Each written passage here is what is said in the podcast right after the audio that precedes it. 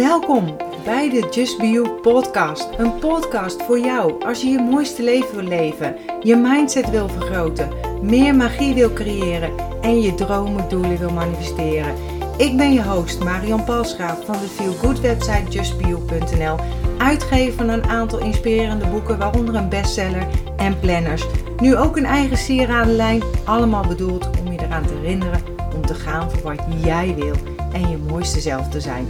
Deze podcast is bedoeld om je tips, tricks, tools, inspiratie en motivatie te geven om je roeping te volgen, om de mooiste versie van jezelf te worden en om een magisch, mooi, authentiek leven te creëren. Ben je klaar voor de wonderen in je leven? Laten we op reis gaan. Superleuk dat je er weer bij bent bij deze podcast. Dit is het tweede deel van gevoelens van anderen overnemen en hoe je daar je voordeel mee kunt doen. En net zoals je de mening van anderen kunt overnemen, kun je ook gevoelens van anderen overnemen. Hierover maakte ik eerder een video en een podcast. En ik heb besloten om dit in twee delen te doen. Om je niet te ja, overweldigen, overbelasten met informatie. Want als je een ras-echte HSP'er bent, zoals ik, dan kun je snel overweldigend raken of voelen. En wil je graag meer weten over hooggevoeligheid, HSP of wat vragen beantwoorden of je jezelf hierin herkent? Ik zal hier onderaan even een link zetten naar het artikel die ik heb gemaakt. Ben ik een HSP'er? En ik wil nu graag dieper op ingaan hoe het komt dat je sommige gevoelens minder makkelijk van je af kunt zetten. Bijvoorbeeld een vervelende opmerking die je raakt. Krijg je een vervelende opmerking, maar niet uit je systeem, uit je hoofd, dan is er meestal iets anders gaande. Er is dan namelijk een emotie of een herinnering in jou getriggerd. Alles wat er in het verleden is gebeurd, slaat je brein op in een soort archiefkast, zeg maar. En als er dan iets getriggerd wordt, dan gaat er een lade open en ehm, dan is dat bijvoorbeeld een onverwerkte situatie. Zoals uh, een vader die tegen jou als puber schreeuwde. Of bijvoorbeeld dat je onbeleefd bent. Of ik kreeg nogal eens te horen dat ik lomp was vroeger. Ik stoot te veel om. En het kan ook een negatieve overtuiging in jezelf oprakelen. Bijvoorbeeld, ik ben egoïstisch. Daarmee is het jouw emotie geworden. En het doet er niet meer toe van wie die eigenlijk het eerst was. Hè? Het interessante is dat je pas door een ander gekwetst kunt worden als jij daar vatbaar voor bent. En ik ga hem nog een keer herhalen. Je kan pas door een ander gekwetst worden als jij daar vatbaar voor bent. Stel, iemand noemt mij een egoïst. Dan raakt mij dat alleen wanneer ik daar zelf mijn twijfels over heb. Ben ik er heilig van overtuigd dat ik niet egoïstisch ben, dan kan de sneer uh, me niet raken. Dan kan ik het zo van me af laten glijden. Dan voel ik het waarschijnlijk niet eens. En ik weet ook dat de wet van eh, zwaartekracht werkt. Als ik ergens van afspring, dan val ik naar beneden. Ik twijfel daar bijvoorbeeld geen moment aan. Zodra een opmerking iets raakt bij jou, een gevoelige snaar raakt, zeg maar, heeft de ander beet. En daarmee geef je jouw energie, geef je jouw kracht weg. In dit geval vertellen emoties jou dus waar je op emotioneel vlak nog iets op te ruimen hebt in jezelf. Zo kun je eigenlijk je voordeel ermee doen. Onderzoek eens bij jezelf. Welke negatieve overtuiging is gekoppeld aan de emotie? En kan je laten gaan, kan je loslaten? En ik heb nog een stappenplan voor je. Filter je gevoelens. En stap 1 is: stap uit die situatie. Dus neem letterlijk afstand van de situatie en zoek een rustige plek op. Desnoods op de wc. En hier kun je jouw emoties even bewust toelaten en je afvragen wat deze emotie jou te zeggen heeft. Het maakt niet uit of, het antwoord, uh, of je het antwoord niet meteen weet.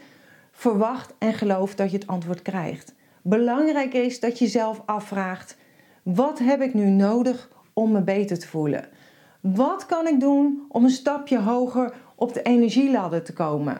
Om je beter te voelen. Zoals met bijvoorbeeld een dankbaarheidsdagboek of een succesdagboek. Dat is mijn allereerste stap geweest.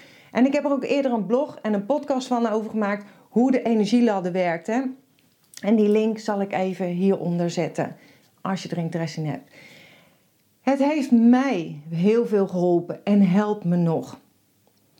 En stap 2 is neem energetisch afstand. Ben je in gesprek met iemand die emotioneel wordt en die zijn verhaal bij je kwijt wil? Blijf dan op fysieke afstand en neem een krachtige houding aan. Zit of sta rechtop in plaats van naar een ander toegebogen, zeg maar. Ondertussen focus je op 80% op jezelf en de overige 20% aandacht is genoeg om het verhaal van de ander te kunnen volgen. En richt op jezelf, dus focus op jezelf, doe je door tijdens het gesprek op je eigen ademhaling te letten en je bewust te zijn van je lichaam.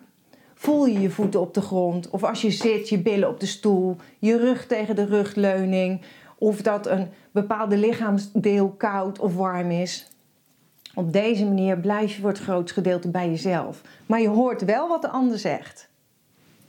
En stap 3 is: benoem de emotie. Hoe voel je je? Ligt er een steen op je maag? Voel je zwaar of voelt het als lood? Het benoemen van de emotie of van je gevoelens kan al een verlichting geven. Bij, bijvoorbeeld bij een van de eerste lezingen uh, zag ik ineens Malnief in het publiek zitten. En die had ik totaal niet verwacht, omdat hij een belangrijke afspraak had. En het bracht me gewoon even van mijn padje af, waardoor ik mijn verhaal op dat moment even kwijt was. En ik had natuurlijk gewoon kunnen doen of er niks aan de hand was, maar anderen vangen dat ongemakkelijke gevoel, bewust of onbewust, hè, toch wel op. Dus dan kan je het beter benoemen. Maar uh, het benoemen niet alleen voor de ander, maar ook voor jezelf. En voor mijzelf. Daarom zei ik bijvoorbeeld van hé, hey, ik uh, zie iemand publiek die ik niet had verwacht en dat ik heel even van mijn padje af was. En door dit te zeggen had ik net genoeg tijd om mezelf te herpakken en letterlijk weer op verhaal te komen en door te kunnen gaan met de lezing. En dat brengt me bij stap 4. Check je gevoel. Voel je ineens rot, moe of heb je nergens meer zin in? Stel jezelf de vraag: is dit werkelijk hoe ik erover denk? Hoe kijk ik tegen de situatie aan? Zo kom je erachter of een gevoel of gedachte van jou is of dat je het van anderen hebt overgenomen.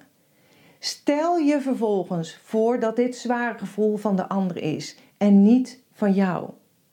Check of er iets in jou verandert. Wordt het zwaar gevoel lichter? Zo ja, dan is het een cadeautje dat je hebt aangenomen, van wat je dus eigenlijk gewoon weer kunt loslaten.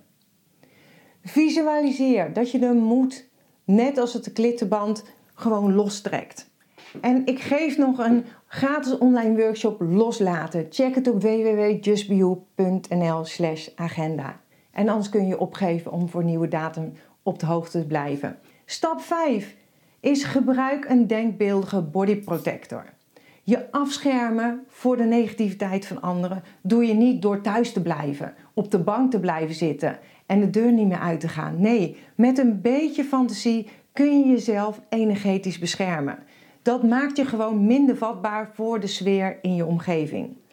En deze body protector kan een spiegel zijn of een doorzichtige tent die je om jou heen dichtritst, echt eh, met je voeten ook meegenomen, door je voeten heen.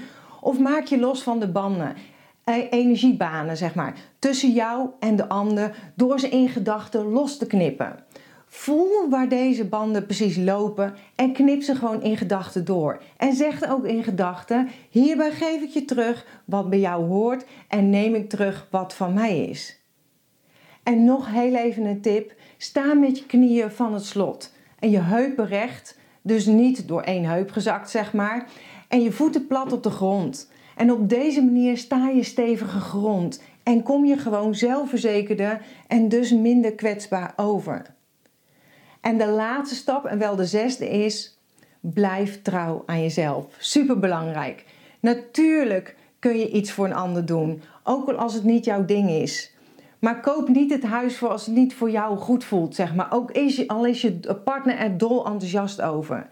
Durf jezelf trouw te blijven. Dat ben je namelijk aan jezelf verplicht. Dankjewel dat je bent ingetuned om naar deze aflevering te luisteren. Als je blij bent met wat je hebt gehoord, laat het mij weten door een review achter te laten op iTunes. Dat zal ik ontzettend waarderen. Deel deze podcast gerust met iemand waarvan jij denkt dat ze er iets aan kunnen hebben.